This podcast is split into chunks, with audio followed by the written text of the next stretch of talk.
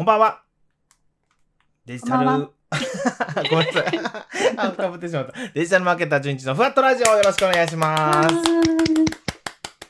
えー、このラジオではですね、デジタルマーケターじゅんいちがですね、えー、ふわっとお役に立てる情報などをね、お届けしていくラジオです。どうぞ何かしながら聞いていただけたらなと思います。で、こんえー、今月なんですけども、えー、ちょっとコロナでいろんな方が、えー、集客やらビジネス、まあ、苦しい状況にあると思ってまして、えー、ゲストトーク月間としましてですね、いろんな方のお話を聞きながら、いろんな方にゲストに出ていただきながら、お話を聞きながら、えー、学ばせていただきながら、えー、楽しいお話ができたらなと思っております。はい。では、今日のゲストなんですけども、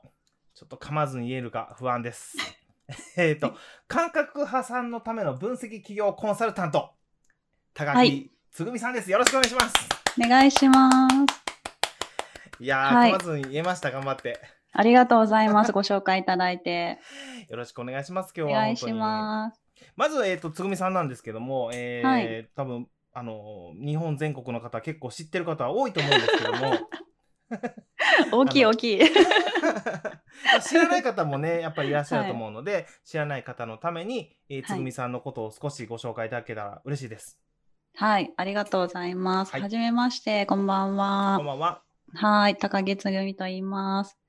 はい、私はですね、今個人の事業家さんとか、あとは、えっとまあ、会社員から副業したいとか起業したい方に向けて、まあ、感覚的にちょっと突っ走ってる見てしまう方の女性向けに、ゼロから起業したいとか、あとすでに起業してるんだけど、えっとまあ、行動してるけど思うように成果が上がらないとか売り上げが上がりにくいっていう方に、まあ、分析っていうところを使って、うん、まあ、あのマーケティングで大事な分析、うん、リサーチでちゃんと振り返るっていうところをメインにお伝えをしていることをしています。はい、あとは、うん、えっと、はちかげつかんの分析企業スクールというそのオンラインで学べるあの企業塾みたいなスクールもやっていたり、うん、あとアメブロの講座で、うん、まあ、ブログでどうやってファンを増やしたりとか集客したりっていうことをと、あのまあ、外部講師として、えっと、たまになんか エスエヌエス のツイッターを教えてほしいとか、うん、また、まあ、あのワードプレスの講座とかいろいろやってます。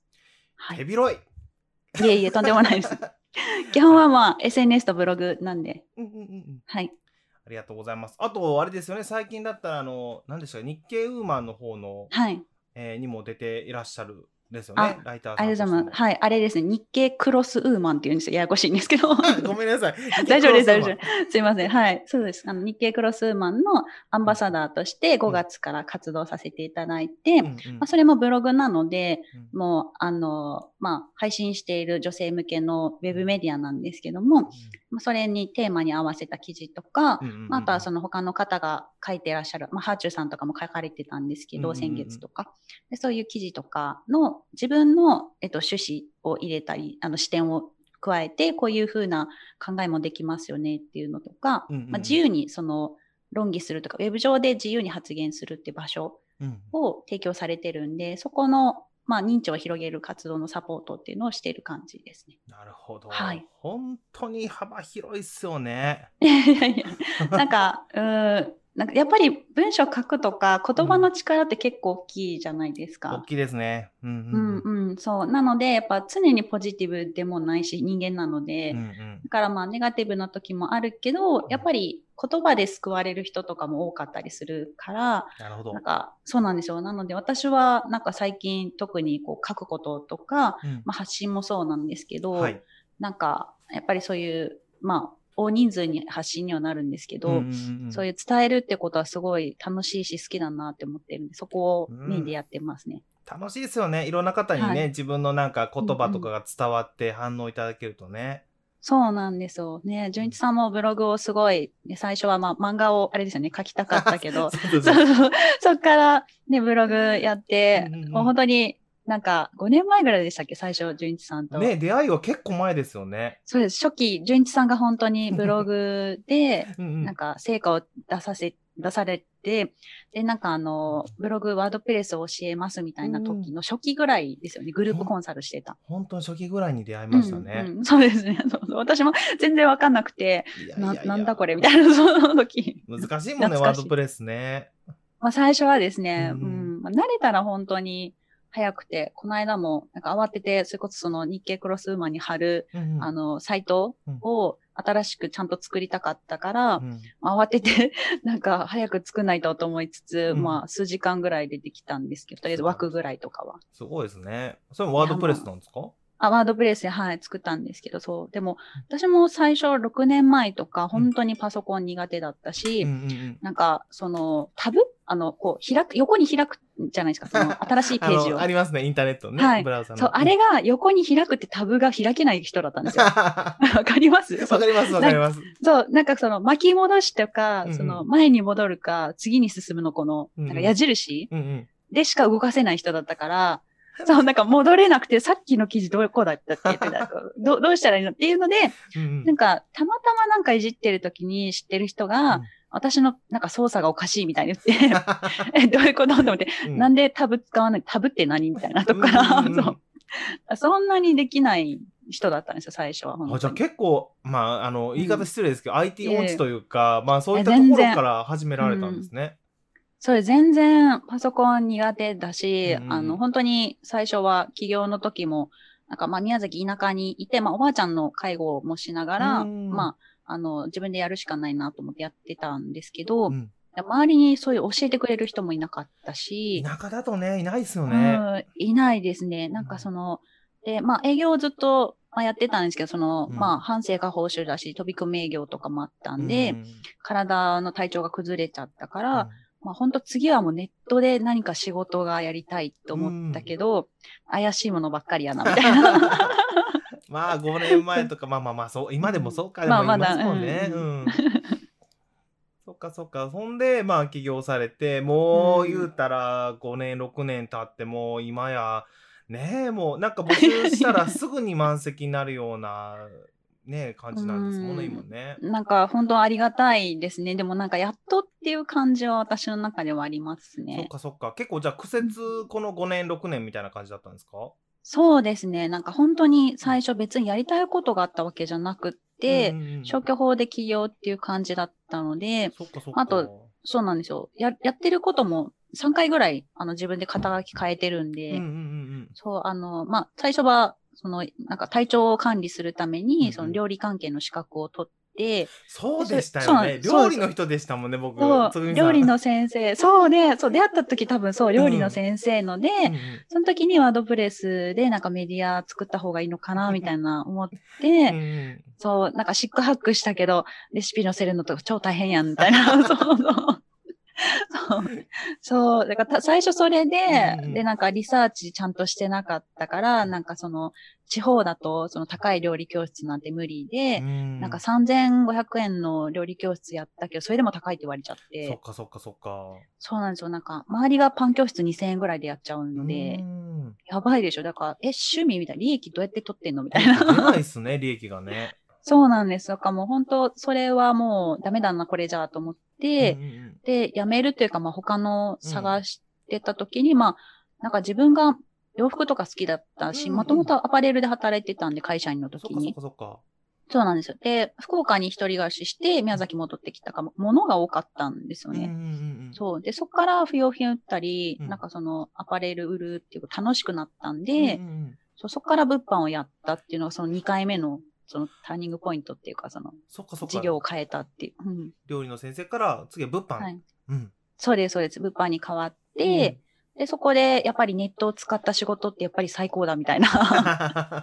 そうそう、家にいてね、仕事できるし、うん、まあ、おばあちゃんの介護と、まあ、施設に預けることになっちゃったんですけど、二、うん、日にいっかい車で行って様子見たりとか、いろいろしてて、うん、そう、なんで、やっぱ時間が自由になれるし、うんうんうんうん、で、なんか、できるかわかんないけど、とりあえず、もう、やるしかないなっていうのもがむしゃら、毎日、あれですよ。最初の頃はそれこそ、なんかパソコンのタイピング、なんかゲームみたいなのあったじゃないですか。ありますよね。まあ、今も、うん、今も多分あると思う。うんうんうん、Windows とか。そう。あれで毎日、両手で打てないから、うんうん、そう両、両手打ちみたいな練習してましたね、最初の頃。あ、そっかそっか。ブラインドタッチとかはできなかったんですね。できない、人差し指とかですよ。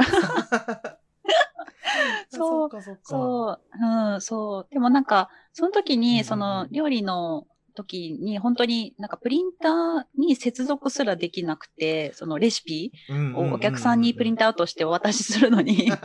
外とプリンター難しいですもんね。そうそうなんですよ。意外となんかあれなんでこれ Wi-Fi えどういうことみたいななって。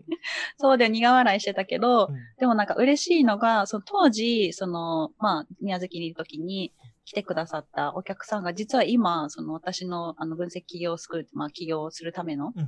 スクールに入ってくださってるんですよ。うん、あ、すごい。じゃあその当時のつぐみさんをし知ってる方が。そう、唯一知ってる方が、うん、そうお客さんで入ってくださってて、すごい嬉しくて。そうか、そうか、うん、嬉しいですね。うん、あでも、でも、じゃあ、ちょっとごめんなさい。歴史をまた、いやいやあの、振り返ると。はい、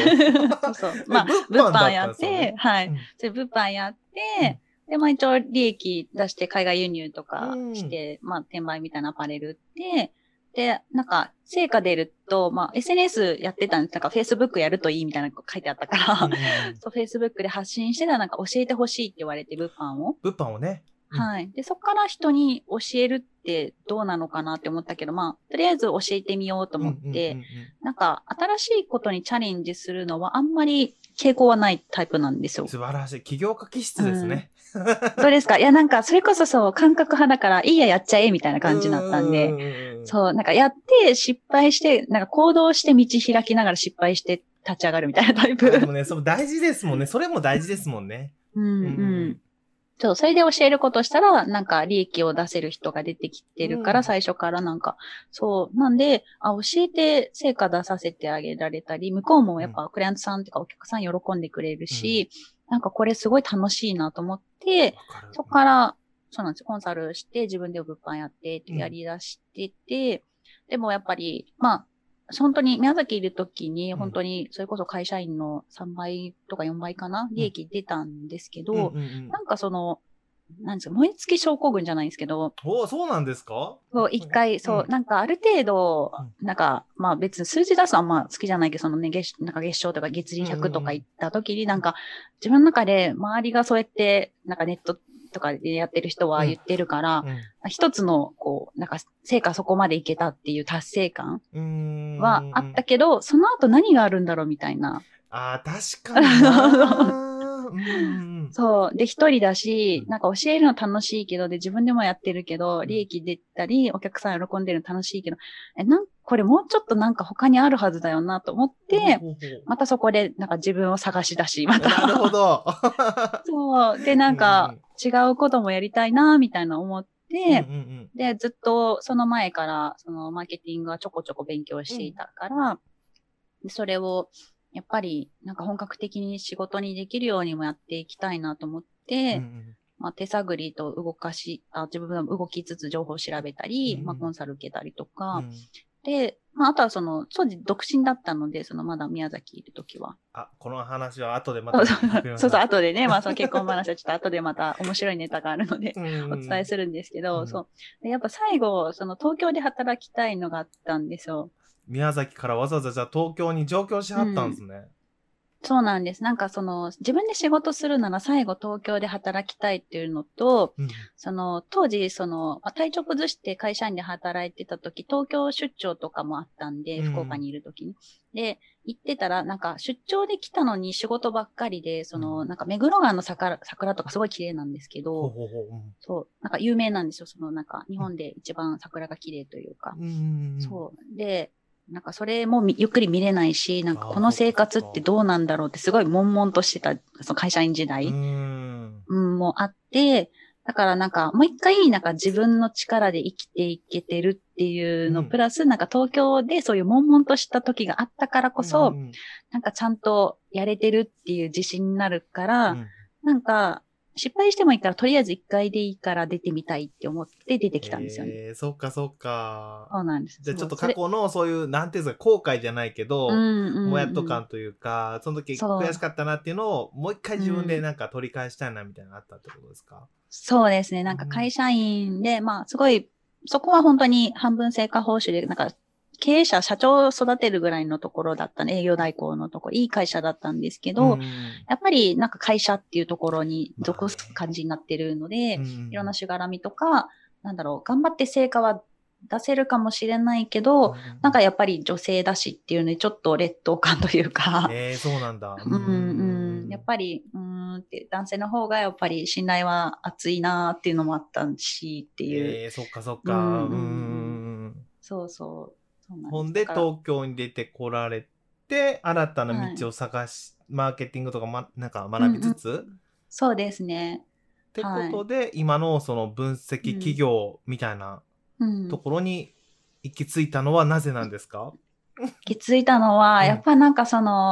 まあ、物販で教えたりとかその人の生活が良くなるのはいいんですけど、はい、でもそれそのやっぱりなんていうんですかね、その、まあ、講師を自分のなんか代わりに教えてくれる人を育てようと思った時に、うんうん、なんか自分は成果出ててそれでよくて、その教えてまでやりたいっていう人がたまたま育たなかったっていうのがあるんですね。うんで そうだそれだとその広がらないし、うん、なんかもっと広いそのいろんな業種の人とかと関わっていったり、もっとなんか、うん、こう手助けできる人を増やしたいというか、そっかそっか、なんかこう変な欲じゃないですけど、そう、うん、でなんかマーケティングだとどの業種でも使えるよっていうふうに言われていたし、学んだところの最初のコンサルタントの方も結構やっぱりずっとされて、会社経営じゅうねん以上されてる方だったから、うんうんうん、あのなどんな業種でもいけるっていうから、じゃあどんな業種でも本当にあのいけるのかっていうとこを知りたかったし、うん、なんか自分も経験積んでそういうところのサポートしたいなと思ったんで、それもあってなんかまあ並行してですね、その、まあ、コンサル物販のコンサルもしつつ、うんうんえっと、企業の単発とかをやりつつ、うんうん、であとはその、まあ、ワードプレスとかいろいろできてきてて、 エスエヌエス も自分でやってお客さん集めたりしてたんで、うんうんまあ、そこで業務委託のお仕事をやっぱりなんか東京に来たらあの法人の案件取りたいっていうのは目標に持ってたんですよ、うんうん、なので、まあ、特にきょ、えっと、ちょ東京に来たのさんねんまえなんですけど、うん、でその最初の年とかやっぱ探しても結構ちょっと難しかったりしたから、うん、えっとにねんめかなになってやっぱりあの紹介とか、あとはまあ自分で探したり、はい、いろいろして、うんうん、で業務委託のお仕事とかいただけるようになったので、うん、そこから自信がついたから、なんかこうやっぱりきっかけがないとこう教えていいのかなみたいな、うんうん、こうなっちゃうありますね、自分がね、うんうん、なんかいけると思わないとね、うんうんうんうん、そうそう、うん、なので、まあ、そこでなんかお仕事を法人さんからももらってたから、まあ、じゃあいいか、いいかなっていうか、まあ、自分の中でのゴーを出すというか、うん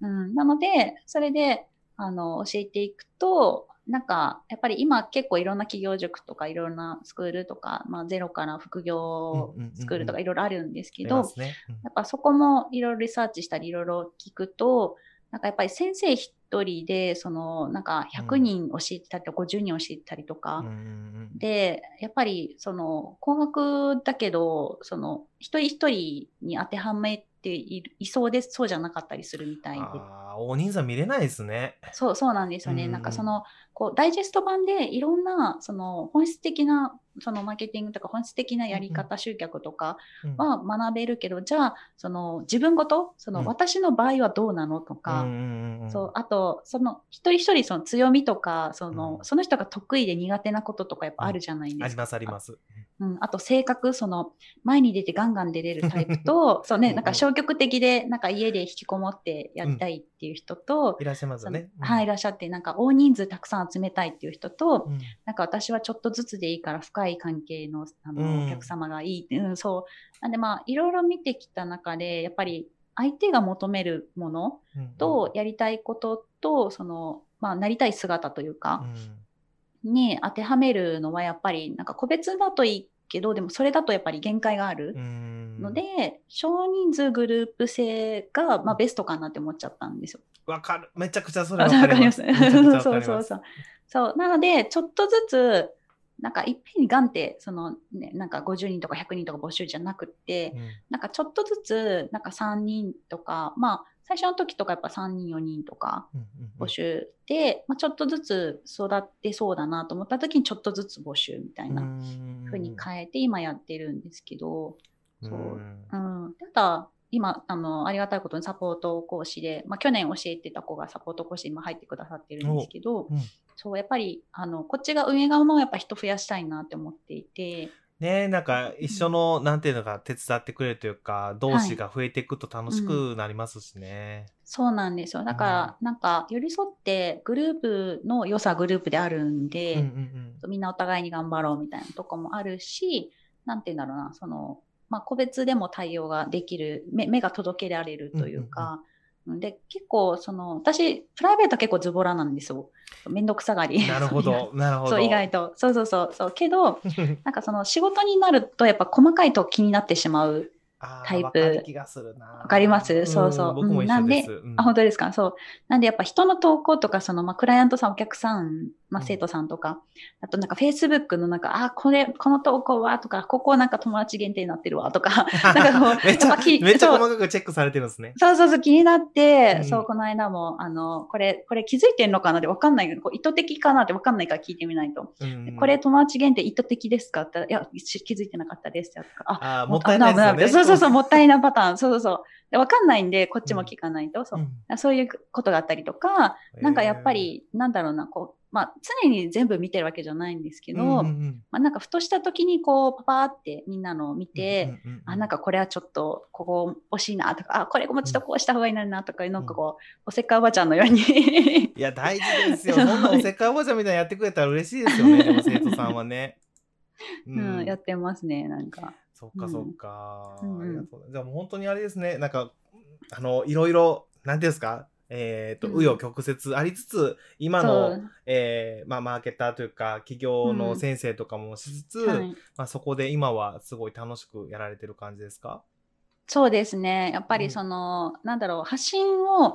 気をつけていたりとか、うん、その自分のなんか一緒にいて心地いいというかいいあのお客さんばっかり来てくださるようになったんで、うん、本当みんな性格がいい人ばっかりなんですよ、私の周りにいてくださる方が。それはもうやっぱりあの、うん、つぐみさんが引き寄せてるんですよね、自分の発信でね。いやこれ本当思いますよ、うん、なんかやっぱ自分に似てる人がすごい来てくれるなと思いません？うん、あ、もうそういう風になりました、 前, 前よりもっと、うん、そっか。それって、うん、あのなんか、うんつぐみさん的になんかなんでかってありわかります、わ、うん、かりますっていうかなんか な, なんでそうなってるのかってあります？あ、でも意識して文章を変えてますね、うん、やっぱり以前よりは。うん。えちょっとそれ教えてほしいですね。うん、なんか多分聞いてる人もえ何それ何それどういうポイントみたいな。そうなんですよ。なんか、うん、うんでも感覚的なことも多少あるんですけど、でも、うん、技術的なとこではやっぱりその。そもそも自分がどういうお客さんといたら心地いいかが分かってないとダメなんですけど、確かに確かに確かに、うん、そう前提としては、まあ、そういうとこ、まあ、理想のお客様はそのペルソナとか言うんじゃなく、もう本当に何だろう、その人としてもその一緒にいて居心地がいい人っていう人格的な問題ですよね。そう、そういう人を思い浮かべたり実在する人に向けて書くんですよ。なんかこういう人と一緒にいると楽しいし、うん、こういうあの人たちと一緒になんか成長したいみたいな、うん、いやこれ皆さんメモものですよそうですよね、うんうん、そうでなんかその私もそのいろいろコンサルとかも受けたことあるので、うんうんうん、そのいろんなあの講師知ってるんですけど、やっぱその、うん、生徒と講師って絶対相性があるのでありますね、うんうん、ありますあります。で私もその嫌だなってことはやらないのは気をつけているし、うんうんうん、その価値観を押し付けるっていうのはあんまりよろしくないかなって思うし、うんうん、あとはそのなんだろうな、そのこう上から目線なのも気をつけた方がいいなって思ってるし、うんうんうん、なんかなるべくこう横の目線で、あと一緒に成長 し, していこうみたいな。いやめちゃくちゃわかるなそれ、うんうん、そうそうなんです。そうだから本当なんでしょう、それこそこの間もなんかアメブロの講座でその私 エイチティーエムエル のそのタグがそんな得意じゃないんですね、うん、まあねあの辺も専門的な知識ですもんね、はい、プログラミング系なんで、うん、そこは学んでないから、まあ、うん、ちょっと分かるぐらいしかないんで基本的なとこというか、うんうん、ただなんかそれがなんか私が分かんないとこをそのあの受けてくださった方が教えてくれたんで、うん、そう逆になんかありがたいと思って普通に素直になんかありがとうございますってでそうそう受けて、もうなんていい人なんだと思いながらそうなんかそういうなんかねやり取りがなんかいいなってね、そこがなんだろう、うんうんうんね、逆になんか生徒さんがなんだこんなことも知らないんだふうに思われると、うん、なんかタジタジっていうかなんかもうねえーってそうなっちゃうし、うん、なんかね人間なんでやっぱ得意なとこと得意じゃないとこってやっぱりあるから、ありますあります、うんうん、はいそうなんです。でそこをなんか包み隠さずに書いてってますね、ちゃんと私も。いや、めっちゃいい、めっちゃいい。うん、あの、あれですよ、僕の好きなワンあの漫画のワンピースっていう漫画も、はい、あのルフィは、はい、俺は料理作れねえ、うん、嘘もつけねえとかなんか言うんだよね。でもだ、だけどみんな集まってくれるから、うん、まあそういうところなんだろうなと思って、ね。ああ。いいですね。そうそう。だからなんかこうね、よく見せないといけないとか、うん、例えばなんだろうな、こう何でもできる人にならないといけないって、その以前はそう思ってたんです。あと、うん、努力してるとこ見せるのすごい嫌いで、うんうんうん、そうやっぱそのもともと体育体会系のその営業のとこにいたりしたから、うん、やっぱりそういう努力とか見せるもんじゃないみたいな意識が、そう、うん、人が見てないとこで努力するの当たり前みたいな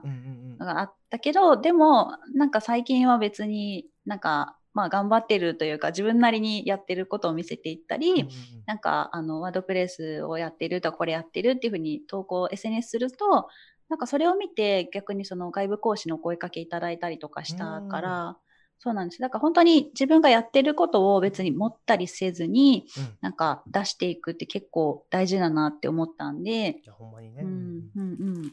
その辺飾らずありのままを出していけばいいのに、なんか変に飾ろうとして失敗する人多いですもんね、うん、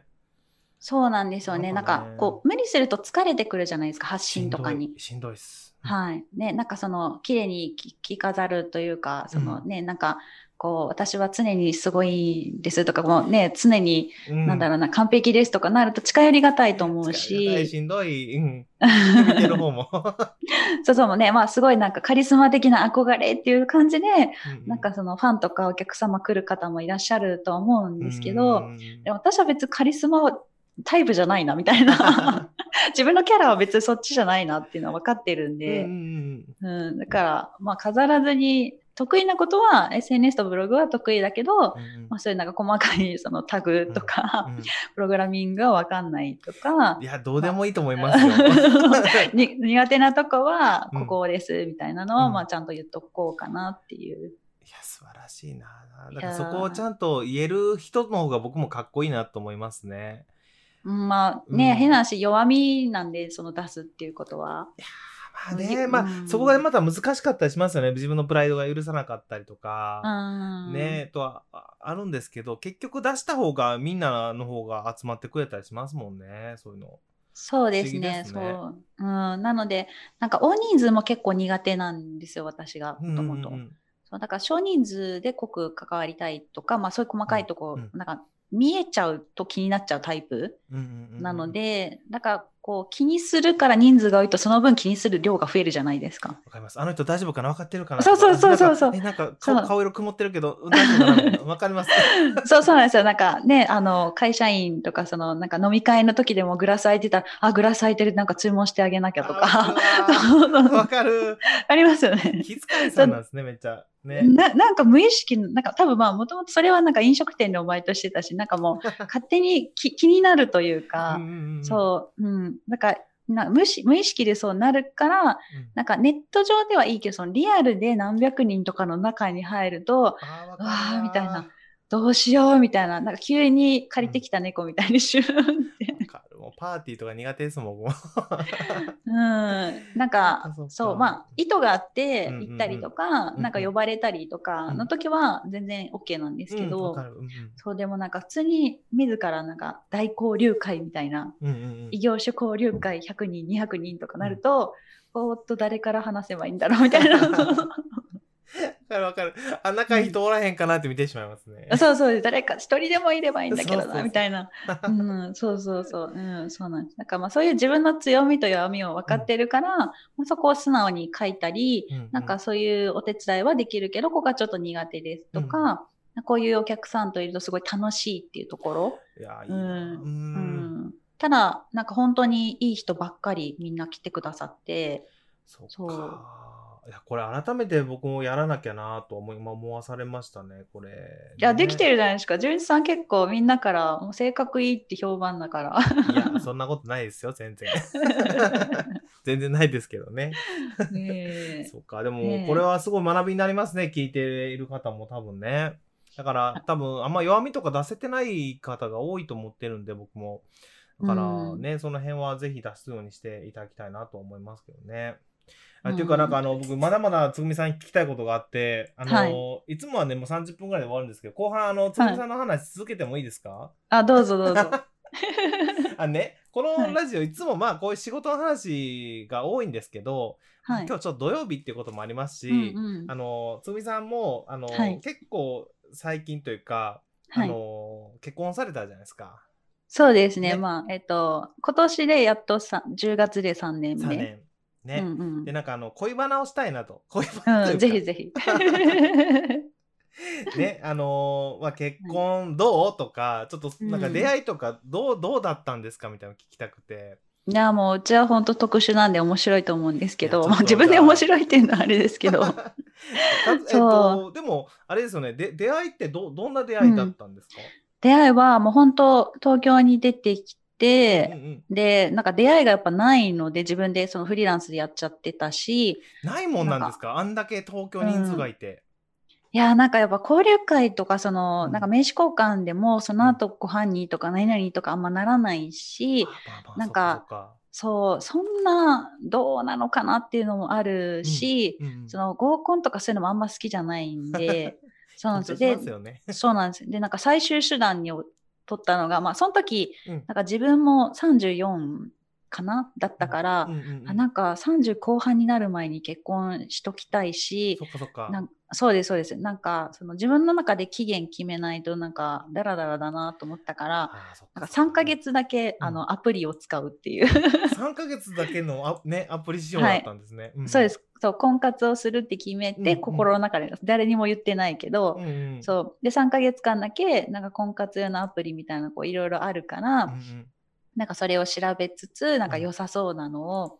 使ってみようかなって思ったんですけど、まあそのもともとのきっかけは、うん、そのいろいろリサーチしてて、そのメンタリスト ダイゴ さんを結構その時当時リサーチしてたんですね、うん、マインド系も好きだし、リサーチも分析分析さんじゃないですか。そうそうそう、無意識にやっぱり日々リサーチとか好きだからやってるんですけど、うん、だなんかその ダイゴ さんのホームページ見たら、そのアプリのその ウィズ っていうやつがあるんですよ。なんかなんかツイッターでよう流れてるやつですかね。はいはい、広告がね、よくそう、うん、なんかそう運命より確実ななんちゃらみたいな。ありますね。そうそう、うん、でなんか心理学を使ってなんかその、うん、こう質問に答えていくと、なんか適した人をピックアップしてくれるみたいな、なんかこう書いてあったんで、なんかこれ面白いかなと思って、女性は参加費無料って書いてたから、うんうんうん、そうでダウンロードしてやったのが始まりなんですね。出会えるんですね。そうそう、いやでもそれも、うん、あのなんかストーリーがあって、でやっぱさんかげつって決めてて、うん、まあやっぱやり取りしてたら、うん、そのなんか人数やっぱ分かんなくなるんで、いっぺんにやり取りすると。あ、そんないっぺんに来るんですか？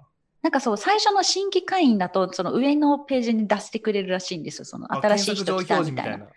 そうそう、なんか、うん、わかんないけど、その男性も女性も新しい人来たっていうので、やっぱりずっとそこのアプリにいらっしゃる方で、お相手がいない人、やっぱ新しい人見たいだろうから、うん、そうで、それで、なんか、こう、やりとりがやっぱり最初は楽にできるようなシステムらしく、いろいろ見たところ。うん、なるほど、なるほど。そうでも結局メール何人とやったか覚えて、さんじゅうにんぐらいやってて、うん、で実際に会ったのはじゅうにんぐらいだったんですね。待ってください待ってください、さんじゅうにんとやり取りもすごいなと思うし、うん、じゅうにんともやっぱ お, お会いになったんですね、その短期間に。そうですね、なんかとりあえずなんか良さそうかなと思う、うん、まあメールでいろいろやり取りはするけど、うん、なんか会わないと分かんなかったりもするから、うん、なんかとりあえず会って話をしたりして、うん、でなんかどうかなって、将来、まあ、結婚前提で付き、あの、付き合いたいし、結婚するっていう前提で動きたいので、うん、そうそう。でも自分の中で一応その婚活するときに明確になんか譲れないとこは決めてたんですよ、変な話。な、な、なんだったんですか？なんなんですか？お聞きしてもいいんですか？あ、はい。な、なんだと思いますよ、ちなみに。ちょっと待ってください。譲れないところ、結婚して譲れないところ、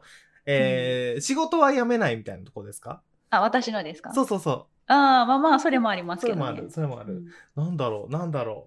う、譲れない。えー、っと、うん、ハネムーンにえー、っと、うん、なんだろう、タヒチに行くみたい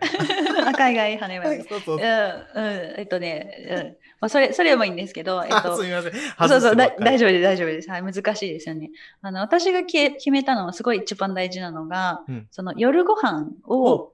一緒に食べる時間を、うんうん、あの週にさんかいは絶対持つっていうルール。なるほど。はい、夫婦のコミュニケーション的なところですね。そうですそうです、そうそう、あの結局やっぱり夜ご飯を一緒にご飯が食べれないってことはすれ違うじゃないですか、うんうんうんうん、でコミュニケーションもできなくなるし、うん、なんていうの、こううまくいかないパターンになっちゃうと思うから、ほう、なんか一個だけ譲れないのあげてって言われたらもうそこだけしかないと思って、へ、うん、だからもう変な話、ぶっちゃけ別に顔とか年収とかその身長その辺とかどうでもよくてあそっかそっかそっか、もうつぐみさんが稼げるしみたいな、えそうでもないけどそうだ、ね、東京来て最初どうかなって感じだったし、まだ、うん、そっかそっかそっか、うんうん、そうでもやっぱりなんか、まあ、うちの親とかなんだかんだ言いながら、うん、あの家族全員で夜ご飯食べるのは結構多かったんですよ、うんうんうん、そういう家庭に生まれてるのもあったし、うん、なんかご飯をやっぱり家族で夜、夜は特に、まあ、昼とか、まあ、朝はしょうがなかったりするから、うんうん、夜だけでもその週さんぐらいはせめて食べるっていう風にしとけば、うん、まあ、すれ違わないかなっていう、結婚した後とかも。えってことはつぐみさんのご両親は、うん、あのやっぱり仲良かったんですか？結構そうですね。なんだか、まあ、うちもその自営業でうち農家なんで、うん、で、母はその農家に嫁いで長男だから、まあ、いろいろブツブツは言ってますけど、大変だから。うん、そう、うん、けど結局、なんかああだこうだ口喧嘩するのには仲良く夜ご飯食べるんで、家族で。そっかそっか。そう、そうですね。うん。だから、なんだろうな、その、コミュニケーションできないと人ってやっぱすれ違うじゃないですか。すれ違いますね。うん、はい。なんで、そこで、なんか夜ご飯をその週ごとかするときついだろうし、だからなんかいっしゅうかんななにちあるから、うんうん、なんか、まあ、せめてみっかはいいかなっていう、うん、半分以下だけど、うんうん、みっかは最低絶対で、あとよっかはまあ自由というか、うんうん、うんうん、そう。そっかそっか。えでもその条件って僕、まあ、そんなにハードル高くないかなと思ったんですけど。そうですよね。それがですね、ところがどっこいなんですよ、うん、これが、えーそう。そうなんですか？そうそう。やっぱ東京で、その、なんか独身の男性で、やっぱさんじゅう代の方、うんうんうん、さんじゅう後半とかよんじゅう前半とかの方とお会いしたら、やっぱりハードワーカーなんですね、みんな。そっか、夜遅いんか。そう、夜遅かったり、まあ職業とかにもよるけど、やっぱ アイティー 系とか エスイー さんとか夜勤とかあるし、うん、そう、やっぱ外資系とかいろんな人たちも、やっぱハードワーク。で付き合いだったりとかでいろいろ聞くと、そのじゅうにんあった中で半分ぐらいはなんか忙しいから週さんご飯どうだろうみたいな、そのまあそう意外とそう意外とそうだったんです。私もえっと思ったけど、これが都会かと思ったんですけど、いや都会やなほんまに。いやそんな感じなんですね、みんな。そうですね。だからなんなんかな、その休みはあるけどなんか付き合いでとか、うん、あとはうんとまあ、時間が別に遅くてもよかったんですよ、ご飯食べれるなら。そのしちじはちじがまあ普通のご飯だけど、まあ、くじとかでも別によくて、うんうんうん、でもなんかやっぱりみんななんか帰ってくるのくじとかじゅうじとかどんだけブラックやねんとか思ったんですけど、まあ、いやいやなんかそうなんでしょうね、うん、多分ね、うん、そうだから独身なのかなと思って。あ、うんうん、結婚する余裕もないですよね。そのなんかヘトヘトですもん、いっぱいいっぱいになりますもんね。そうですね。なんか、うんうん、でその中でまあご飯食べれる人はいたけど、やっぱりその私がフリーランスちょっと特殊だと思うんで、普通のカレ、うん、サラリーマンの人たちからすると、うんうんうん、なのでなんかすごい謙遜されたり、えなんかそんなことをしてる人なかなかいないってやっぱ言われちゃったりとかそっかそっか、うん、オーエル さんが多いんで多分他の人も、ね、出会ってるそうで。結果その、まあ、さんかげつで決めたのに実はその該当しなかったんですよ。あ、そうなんですか。そうでもうやめようかな、めんどくさいなってさんかげつで決めたしなと思ってそうそうそうそう、なんかもう疲れてやっぱりなんかいそう意識してさんかげつで決めたから、結構意識して頑張って時間取って、うんうん、そういうのをやって、あなんかもうちょっと疲れたからちょっと仕事にやっぱ走ろうかなみたいな風に、うん、ちょっと半分諦めた時に、うん、いやでもちょっととりあえずその、ね、年齢がこうなんかアプリってこう、うん、セグメントできちゃうんですよ、うんうんうん、年齢とか年収とかみんなそういうのでこうね、あのの選んじゃう、まあ、失礼ながらね。わかりますよ。なんかスペック的になりますもんね。うん、そうそうそう、うん、でそれをなんかよんじゅうにぐらいまでにしてたんです年齢を、うんうんうんうん、けどなんか思い切ってよんじゅうごまで、まあ、そ, その時私がだからさんじゅうよんだからじゅっこ上ぐらい、うんうん、よんじゅうごまで、うん、でいいやとりあえずちょっと許容範囲広げちゃえみたいな。なるほど、うん、そうしたら今の旦那さんであって、ほうそうそうなんですよ。だからじゅっこうえなんですよ、今の旦那さんは。なるほど。じゃあそこでがなんかちょっとセグメントをね変えなければ出会えなかったわけなんですね。そう、えー、そこでなんか広げた私グッジョブみたいな感じ。ほんまですね。そうなんかねあのなんか勝手なイメージで、うん、そのよんじゅうごとかだとなんかおじさんっぽいから嫌だなとか思っちゃってたら出会わなかったし、うん、確かに確かになんか、うん、とりあえず会うだけとか、まあ、どんな人がいるかでなんか思い込んだらダメだなと思って、うん、素晴らしい、うんうんうんうん、そしたらなんかこうメールのやり取りからなんか健康系、まあ、私もその健康オタクじゃないけど、うん、やっぱ体にいい食べ物とか気をつけてたりその添加物あんま取らないのとかしてたんですね、うんうんうんうん、食事的にもそうたらなんかやっぱそういう話が合う人そんないないんですよ。ああそっかそっかそっか、うんうんうん、でたまたま、まあ、そのやり取りしてる時になんかあの私健康オタクなんですっていや僕もだよみたいなやり取りで、うん、いや嘘だとか思ったけど合わせてきてるやろみたいなそうそうそうそうでやり取りしてたら結構詳しいからあれ、うん、とか思って、うんうんうん、でとりあえずじゃあ食事行きましょうみたいなので会って、うん、でそうなんか待ち合わせもなんか本屋さんだったし、うん、そうなんか本も私好きだからあなんか紳士的やなと思ってなんか気が合いますね、うん、そうそうなんです、ね、でそこから会って、うん、まあなんか最初はなんか学校の先生みたいな、まあ、背も高いし眼鏡かけてたから、うん、なんかそういう学校の先生みたいな真面目な人だなみたいな感じで思ってて、うん、で後から聞いたら旦那は最初初めて会った時になんかもう結婚するだろうなって思ってたらしくてえー、あ、あの旦那さんが、うん、そう思ってたらしくて、えー、全然私は分かんなかったみたいなでそうそうそう最初はで一回会っただけじゃんそうでもなんかその帰る時に次の週っていうか、うんまあ、次の約束もして、うん、じゃあまたご飯食べましょうって言って、うん、でそれでやり取りとかしてたらなんかやっぱ私より本当に健康に関して詳しいし、うん、そうそうだから、まあ、今本当結婚してよかったなっていうのがその、まあ、冷蔵庫の中とかもやっぱり一緒に生活すると使うからですよ、うんうんうんうんね、それこそなんだろう添加物があんまり入ってないもの私は選びたいのに、うんうん、相手が気にしないので安いからっていう理由で買ってこられると、うん、やっぱ合わなくなる、うん、まあね、うん、うんうんそうそういうのもあっていやなんかえこの人やんみたいなふうにそう途中で私は思ってうんうん、うん、そううんそうそうかそうかほんならじゃあ本当に趣味っていうか、うん、そのなんか、なんか考え方も合うしっていう方に出会えて、うんはい、でプロポーズじゃないですか、うん、そうそうですねごかげつめぐらいまだ付き合っていや結構早かったですねそうですねでもなんか付き合ってさんかげつぐらいで、まあ、最初の時に結婚前提じゃないと付き合わないって言ってたんで私が、うん、そっかそっかまあでも分かるけどな早く結婚してって気持ち分かるけどなそうそうそうもうねさんじゅうよんだし、うんまあ、彼もそのね年上ででそうだからさんかげつぐらい経った時に、うん、なんかどう考えてるみたいなのにこうちょっとさらりとジャブじゃないけどあつぐみさんから言えたんですねそうそうそうそうそう、うんうん、言っててそうでなんかその後、まあ、彼の誕生日がまあそれこそ今月なんですよ。うちの旦那さん誕生日。そう。うんうん、ちょうど、だからさんねんまえか。さんねんまえ、よん、ん ?よ 年前かな、うん、の、ちゃちゃさんねんまえで、さんねんまえの、その、誕生日の時に、なんか私はご飯作ってて、うん、で、その時とかにこう、いろいろ話をしてたら、うん、なんかじゃあ、プロポーズするとか言い出して、え、ここでみたいなのに思うんだけど。そう。そう。そう。うん、そっかそっかそっか。うんどうでしたプロポーズされた時のなんかあもうすんなり OK だったんですか、うんうん、すんなり OK だけどここでって感じだったんですけどもうちょっとひねってみたいなのあったんですかそうそう自宅だし私ご飯作ってる感じだしみたいなそっかそっかそっかそう、ね、やっぱ女性はあるじゃないですか憧れでなんかねちゃんとそのホテルのディナーで、そのバラの花束ねとかこういろいろあれですか妄想するとねこういうなんかシンデレラじゃないけどそういうなんかねありますよ。純一さんの時どうでした？プロポーズどうでした？あの僕は結構結婚若かったんですよ。僕がにじゅうごで向こうがにじゅうさんの時に僕がプロポーズしたんですけど、うん、まさに僕はやっぱ格好つけて、うん、あのザ・プロポーズみたいなのしようと思って。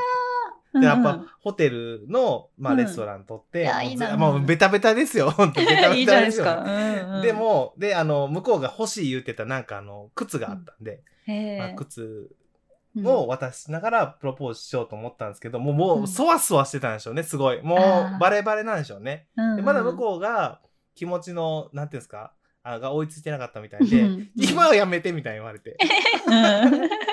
気づいちゃった。一回僕撃沈してるんですよ。はあはあ、でもあの、うんまあ、同じ同じねあの同じ相手に、はいまあ、ちょっとしばらく経って、はい、もう一回ちゃんとしたところで、はい、あのプロポーズを持って、はい、ディズニーの、うん、あのミラコスタってホテルがあるんですけど。ああります。めっちゃ有名じゃないですか。そうそうそう。あそこのバー行って、はい、まあ妻全然飲めないんですけど、はい、あのもう一回もう一回今度はあんまちょっとガチガチにならんとこ思ってさらっと結婚しようかって言ったら、うん、その時にやっとうんって言ってもらえたんですよ。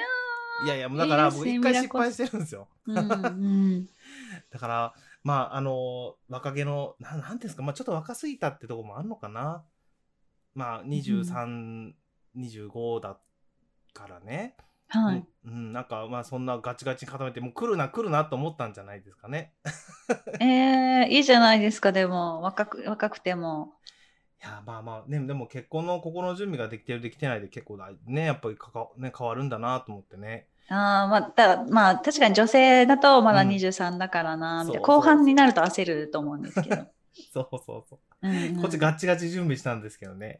えー、いいな。そういやいやいや本当はねそういうのやっぱ憧れていって、うん、なんか結果論でその後からちゃんと言ってくれよ、うん、俺はちゃんと準備したのにとかこう言って後出しだとか思ったけどもうまあいいやみたいななんかまあいいやってそうでもでもなんかその後に、うんうん、結局まあ次の日そのなんかまあ彼にそのシャツをプレゼントしようと思って洋服を、うん、あのでまあ、外出かけてサイズが分かんなかったんで、うん、で一緒になんかサイズちょっと試着してって言って出かけた後に、うんうんうん、なんか、まあ、そのプロポーズもらった時の、うん、そ, その時ご飯食べてた後に、うん、なんかその婚約指輪はデファニーがいいな私っていうふうにはさらって要望は言ってたんですよ、うんそううん、でも結構やっぱ高いからあれは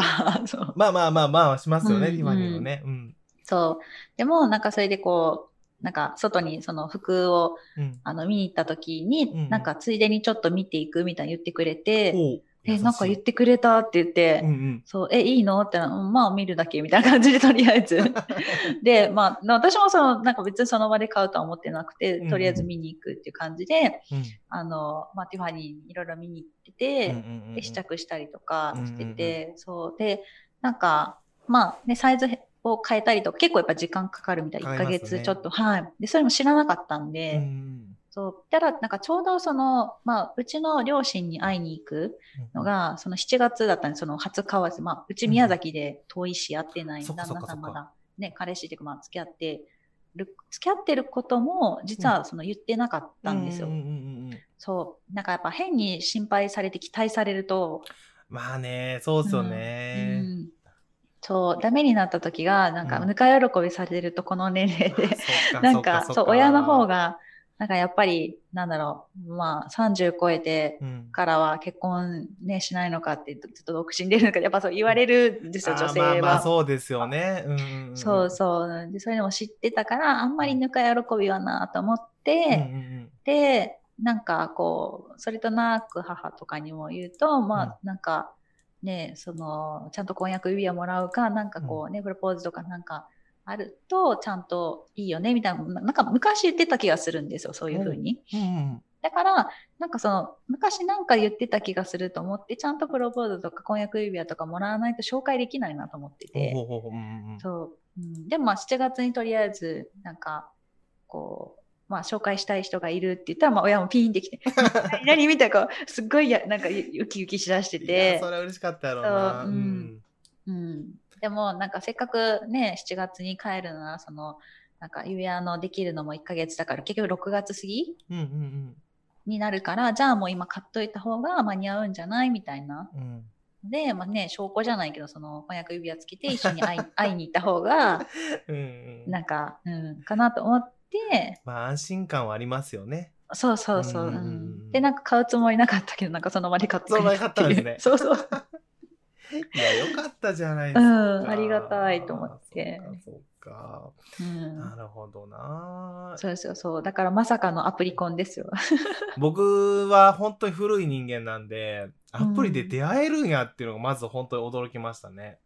うんいや本当にそうですね。なんか、まあ、出会えたとしてもちゃんといい人がいるのかなっていう。それそれなんか桜ばっかりやったりとか、うんうん、なんか変な人ばっかちゃうんかなっていう、もう変なやっぱ、うん、なんかね昔の考えなんですけど、うん、今はじゃあ普通にやっぱりいい方いらっしゃるんですね。なんか多いみたいで、それこそその、うん、まあ、結婚式の前とかブライダルエステとか、まあ、ブライダルのケアを、うん、あのサロンにしに行った時も、うん、なんかそうやっぱりいろいろあの、聞いてくださるから、うん、なんか旦那さんはどんな人ですかみたいなとこ、やっぱ定番で聞かれるじゃないですか、うん、お客さん。聞かれますね。そうそう。ただなんかうちアプリ婚で、え、さっきの人もアプリって言ってたわ、と言って、今多いのね、みたいな感じで、そう、お姉さんが。そうなんや。うん。やっぱなんかここにさんねんぐらいから本当にアプリ婚多いらしくて。そうか、そうか。うん、うん。なんかむしろ別に、うん、気にしてなくて結果論でそれでいい人がいて仲良ければいいじゃんみたいな、うん、いやほんまですね、ほんまですね、うん、いやもう別にそこでねちゃんとなんかええ人に出会えれば何も問題ないですもんね。そうなんですよ。結局そのまあ言い方悪いんですけど、うん、それこそ効率がいいわけですよ。確かに確かに、うんうんうん、だから忙しい人、うん、私が会った人がなんで忙しかったのに会えたかって言ったら、多分その忙しいからアプリじゃないとできないっていう。そっかそっかそっかそっか、うんうん、なんかいちいちコンパ呼ばれたり何々って、まあ、ご飯も一緒に食べれないぐらいだから、うんうん、その、まあ、不定期で、うん、そうだからやっぱなんかアプリであの出会ったりした方がなんかやり取りもできるし、うん、その飲み会、まあ、男性でもそんな飲み会いっかいぶんの値段とかだし、そっかそっか、そう、そんな高くないから、うんうんうんうん、だからね、その、まあ、さんじゅう超えていい年してコンパっていうのもないしなみたいな。まあね、はい、うん、うん、そっか、なんかそうそう、アプリはありなんだ。そうなんですよ。だから私も出会った人になんで使ったのとか、どなんかどう、うん、どうみたいな、こうなんかね、変なリサーチじゃないけど、そうそう他の子と出会ったのみたいな、なんかありますよね。そうそうそう、うんうん、そうそういうのを聞くと、うん、まあ、効率確かにいいよねっていうので、えー、うんうん、現代的でいいと思います。そうか、うんうん、じゃあまだね、今結婚したいなーって方にはアプリは、うん、全然おすすめできるって感じですね。おすすめですね。うん、そう。で、ただ、まあ今そのね、直接会えないからオンライン婚みたいな、うんうん、なんかオンラインで、あの、会えるっていうか、まあ多分やりとり皆さんしてるみたいなんで、うんうんうん、危険な目には合わないけど、やっぱりその私も、その、うん、なんかちょっと、ちょっと怪しいなって人はいたんで、そのね、セクハラじゃないけど、そ, そう、仲良くないのに、ちょっと、なんか、なんて言うんだろう。こう、うん、女性だし、男性と女性でね、そのカラオケでふたりとかちょっと危ないし。ああ、そうですね。うんうん。そう、だからやっぱりそのちゃんと、なんかカフェでとか、人がいるところでちゃんと会うとか、んなんかそういう自分の身は、まあ女性はちゃんと守っとかないと、ね、まあ事件とかね、なんかあるとやっぱ危ないんで、うんうん、それだけ気をつけてたら、まあ、まあ、うん、大丈夫かなっていう。そうか、なるほど。なんかもうそういうのって普通に相手の顔とか分かるもんなんですか、あの写真とか。あ、そうそう、一応その Facebook 経由で登録っていう感じで、うん、Facebook に載ってる顔が出てきたりするんですよね。あ、そうなんですね。そうそう、けどやっぱりみんな見バレされたくないから Facebook 調べられたくないから、うん、あの顔の写真はすぐ変える。私もすぐ変えたんですよ。そうなんですね。そうそうそう、なんかいやだって普通にバリバリ自分でね、あの発信 Facebook でしてるから、なんだこの女ってなるんで、うん、あ、つけられたらすっごい嫌だったもん、うん、そっか、男性からしたら嫌なのか。いやだってえ、何この人自撮りとかしてこの発信して何この女みたいな感じじゃないですか。ああ、そうなのかもしれないね。確かに確かに。うん、なんでなんか最初の時はニックネームでクミってな、うん、松組なのにそのくクミでクミって誰でもいるから、うんうん、そう自分のなんか本名が珍しすぎるからその誰でもいる。あ、そっかそっかそっか。そうそうそう、誰でもいるクミって名前のニックネームにして、うんうんうん、なんか見バレしないようになんか本名もクミだよとか言いながら。嘘ついてて、そうそうで絶対 Facebook で探されないようにしなきゃと思って。いや、そんな気使わなあかんのか。なるほどな、うんうんうん、やっぱね、それでなんか後から怖いじゃないですか、なんかストーカーとかなんかなった時とかも。あ、まあね、確かに。あ、そっかそっかそっかそっか、うん、あのうまうまいこといかんかった方がなんか逆恨みみたいな、あ、そっかそっか、あるかもしれないな、うんうん、ないと思うけどやっぱ念のためっていうので、うんうん、そう、そこだけなんか気をつけてるだろう。まあ向こうはその写真でやっぱり写真がないとマッチング、うん、マッチングしないとメッセージやれない、やり取りできないんですよ、あれって。そっか、まあ男性は見た目から恋しますからね、やっぱり見た目がねっていうのはありますしね。うん、女性もねやっぱある程度の見た目は気にすると思う、まあ、確かに確かに、うん、そっかそっか、そこでやっぱりでもつぐみさんガンガン声かかったということはもうすごいやっぱりモテモテだったんですね。いやいやいやいや、もうなんか昔の海外に旅行行ってた時のこう遠目で雰囲気美人ですよ。いやいやいや遠目全然全然、うん、なるほど、本当可愛い子はいっぱいいるんで、うん、まあ写真は難しいっすよね。なんぼでも加工できるか、そうあのうん、そうそうなんか怖いです、うん、そういやなんかでも言いましたもん、やっぱその食事したくとも、うん、いやでもねマジで女の子怖すぎって言って、その前会った子は全然違かったとかこう愚痴を言い出したりすると思ってへえみたいな。そうそうかそうか、うん、動画くらいにしないと分かんないですもんね本当にね。そうなんですよね、動画だったらわかるけど、ね、やっぱ写真一枚じゃ綺麗に美白とかやっぱアプリがいろいろあるんで今ありますよね、うん、本当に怖いそうですそうです、うん、なんでまあね男性ちょっと大変だけど、女性化すればちゃんといい人を見つければ、うんうんうんね、まあ、仲良く過ごせていいんじゃないかなっていうそっか、いや面白かったな、はい、そうですか今でもねその方と仲良く結ご結婚されてさんねんなんですね、はい、もう幸せに続いてるということは本当に良かったですね。そうなんですよ、だからもうね今ではご飯も夜ご飯作ってくれたりするし、優しいねもう本当にびっくりしました、こんな優しい人がいるんだっていう、うんうんうんうんうん、ありがたいなって、うん、捨てたもんじゃないですねアプリは本当に。あそっか、うん、まあ僕もじゃあ僕ももう多分使う機会はないと思うんですけどやばいやばいあったらこうあかんと思うんですけどうん、うん、使う機会はないと思うんですけど、なんかまあ困ってる方いたらじゃあそのアプリとか紹介してみようかなとか思いますねそうですね、なんか公務員の方とか、まあ、本当になんか出会いがあんまない方とか、うん、結構なんかさんじゅう代の方は東京は特に余ってらっしゃるみたいで、うん、そっかそっか、うん、結構本当いい方いらっしゃいましたよ。なるほど、じゃあぜひ皆さんアプリで婚活しましょうね、はい、アプリの宣伝になっちゃうけどいやでもある、ある意味なんかデジタルのマーケティングだな、うん、そうですねデジタルの本当に本当にありがとうございました。すみません、いやいやなんかいちじかん近くも付き合わせてしまいまして、いやすごい楽しかったです。久々にでこの恋愛話をしたわと思って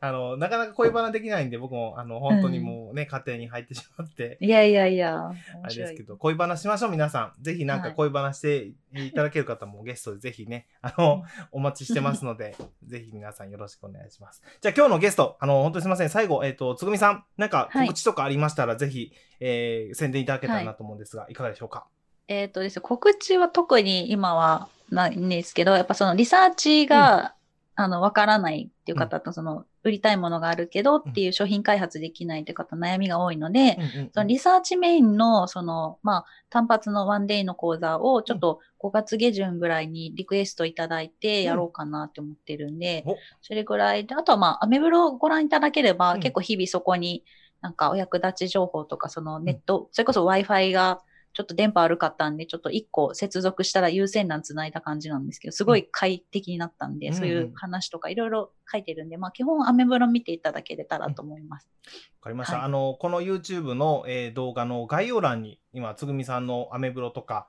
エスエヌエス アカウントとか貼ってますので、ぜひご興味ある方は、はいえー、見てください。はい、もう本当につぐみさん、はい、いい人なんでね。あのありがとうございます。ぜひぜひ僕はおすすめです。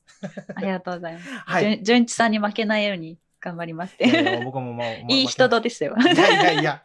僕は本当腹黒いんでダメですよ。はい、ありがとうございます。あ、ミサさんありがとうございます。最後に来たのもう一回もう一回聞いてください。ぜひあの真っ白にはしないのでミサさん。ありがとうございます。では今日のゲストつぐみさんでした。ありがとうございました。はい、ありがとうございます。ありがとうございました。はい、ありがとうございます。はい。ではつぐみさん、あのまたこの続きは僕一人で喋りますので、もしねあのもうお忙しいと思いますので、いつでも退席いただいて大丈夫なので、あとちょっとだけ好きなことを喋って終わりますので、はい、はい、じゃあありがとうございます。ありがとうございました。いやー楽しかったな、恋バナ。皆さん恋バナしてますか最近僕ねもうあのー、言うてもさんじゅうろく、今年さんじゅうななになるんですけど、今年さんじゅうななでもう結婚もうじゅういちねんで、えー、子供ももうすぐさんにんめが生まれると、もう恋をねしてないんですよしちゃダメですけどだから人のそういうなんだろうちょっとドキドキ話、恋バナを聞くのがね、すごい楽しくて、ね、あのー、あるじゃないですか。今、恋愛バラエティって。昔から僕結構ああいうの好きで、あの、相乗りとかね。相乗りもめっちゃ好きだったし、あのー、まあ、最近でいくと、あの、アマゾンプライムで見れるバチェラーとか、まあ、いろいろ賛否両論あると思うんですけど、バチェラーも僕やっぱ見てしまうし、あの、テラスハウスとかやっぱおもろいですよね。ああいうね、なんか人の恋愛とか見てちょっと、あのー、おじさん、ちょっとときめいたり、ここはこうやろってなんか変にね、画面に突っ込んだりね、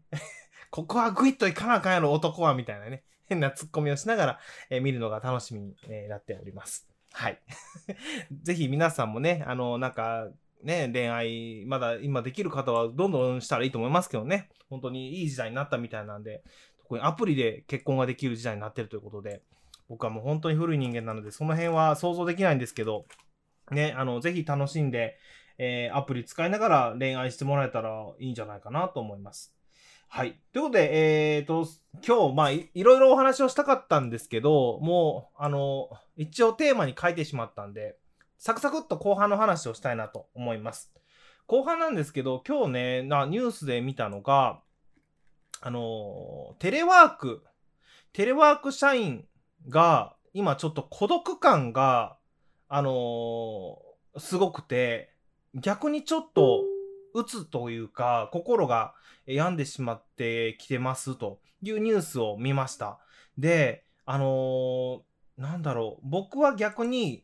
まあ、会社にいてちょっと、なんだろう、人間関係に疲れてしまって、ちょっと、うつ気味になった記憶はあるんですけど、だからまあ、早く一人になりたいな、組織から出たいなっていう、あの、思いが、あの、強かった人間なんですけど、逆に一人になって、コミュニケーションがなさすぎても、人ってやっぱり病んでしまうんだなっていうのがね、このニュースから分かりました。で、まあ、で、しゃあないんですよ、コロナで、あのー、なかなか、大変な世の中になってきてるから、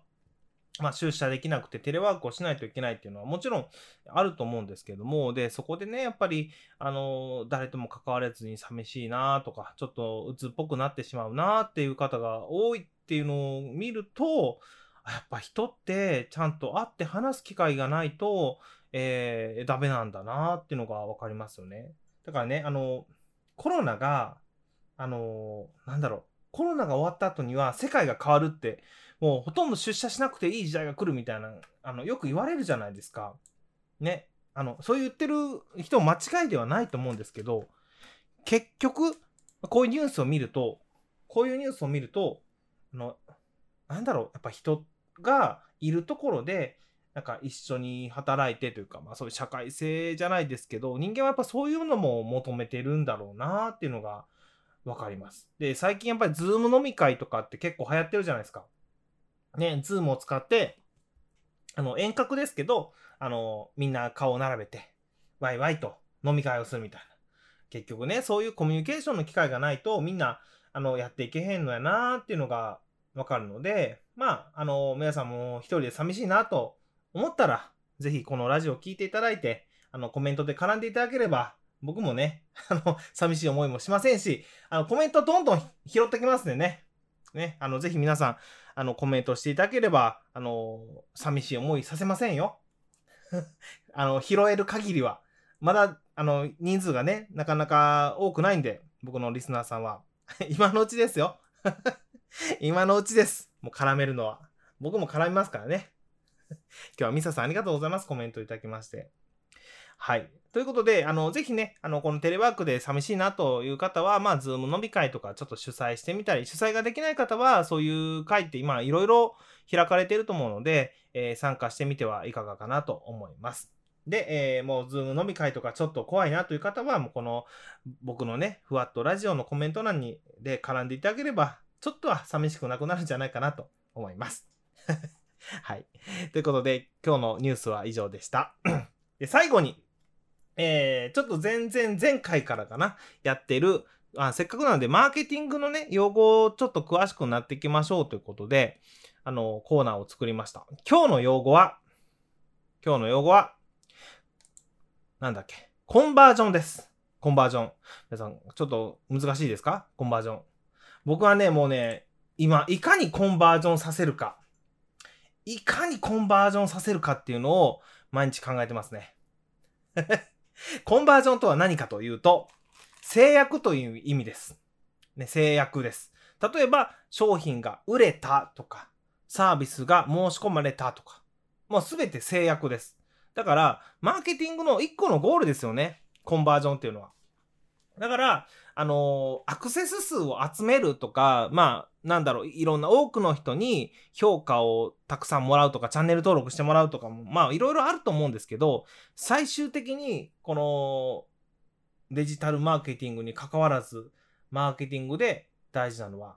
制約ですよね。売れる、申し込みがある。だから、そこを目指していかないと、マーケティングって意味がない。ということで、今日は、その、コンバージョン。ね。よく、シーブイ と略されるんですけど、このコンバージョンっていう意味は、えー、よくマーケティングで使われますので、このコンバージョンは覚えておくといいかなと思います。もう僕も本当に、あのー、コンバージョン、コンバージョン言いながら最近はね、過ごしてます。お客さんにも、コンバージョンしましたね。コンバージョンしましたね。とね、えー、毎日、あの、管理画面見ながらね、あ、田中さんコンバージョンしましたね。おめでとうございます。みたいな。そんな日々ですね。だからね、皆さんコンバージョンを目指して、えー、マーケティング活動をしましょうというのが今日の、えー、マーケティング用語解説のコーナーでした。はい、ということで今日は、えー、ちょっとゲストトークで僕恋バナ聞きたいことということで盛り上がってしまったんですけども、あのー、皆さん土日まだね、あの、明日日曜日ありますので、ぜひゆっくり過ごしていただけたらなと思います。明日なんですが、あの、明日もラジオやろうと思うんですが、明日はね、多分いつもみたいににじゅうさんじからはできないと思うんです。あのね、ちょっと前に、その前に僕別の、あの、生配信番組をやってまして、あの、そちらの番組終わってから、ちょっともろもろの打ち合わせがあるので、えっと、その後になるので、もしかしたら、本当に夜のじゅうにじとか、えー、いちじぐらいから、あの、細々とラジオやってるかもしれないので、あの、もし聞ける方は、えー、じゅういちじから始まらないぞと、ね、にじゅうさんじから始まらないぞと、えー、言うんじゃなくて、ちょっとね、あの、じゅうにじ、いちじぐらいまで、えー、だらだら、あの、もし起きてる方は待っていただけたらなと思います。あ、もう、ミサさん、ラジオのやり方学ばせていただいてましたとか、そんななんかもう、僕まだまだきゅうかいですからね、僕もいろんなね、パーソナリティの方から学んでいかないといけないなと思ってますので、あの、一緒に楽しくラジオやっていきましょう。ぜひぜひ。あ、つぐみさんありがとうございました。今日は。チャットの使い方がリスナーさんでわからなかったそうです。あ、そっか。YouTube のね、YouTube のコメントのやり方が。そっか。スマホで見ると、スマホでこのライブ見るとチャットってわかりにくいのかな？もしかしたら。ごめんなさいね。なんか土壇場でこんな話。えっと、ちょっと見てみようと。ライブで、YouTube を見てると、ちゃちゃ、YouTube でライブをスマホで見てると、あ、でも一番下にコメントかけるな。一番下にかけるな。そっか。あのー、直感を信じて書き込んでいただければ大丈夫なんじゃないかなと。すいません。すごい、あのー、優しくない解説ですよね。コメントって書いてあるところが、あのね、どっかにあるんですよ。今スマホで見てるんですけど、自分の番組。えっと、なんか下の方にコメントをかけるところがあるので、まあ、ここから書き込んでいただくという感じかな。あ、わかった。ってことは、ってことは、ちゃんと、あの、番組中にコメントをここから書き込んでくださいという説明が必要ですよね。いやー。勉強になりますね。やっぱりリスナーの方の気持ちに立ってね、あのー、こういうのを放送しないといけないですね。ほんと日々勉強になります。ありがとうございました。あとね、あのー、僕もちょっと、ちょっとずつちょっとずつ慣れてきてるので、あのー、もうちょっとラジオ番組っぽくね、なんかあの、コーナーとコーナーの間に、なんかジングルみたいなのも挟みたいなと。ね、なんか、ちょっとした ビージーエム というか、ジングルみたいなのを挟んで、よりラジオっぽい放送ができたら楽しいんじゃないかなと思っているので、あの、またその辺バタバタしますが、皆さんぜひ、えー、生温かい目で、えー、耳で、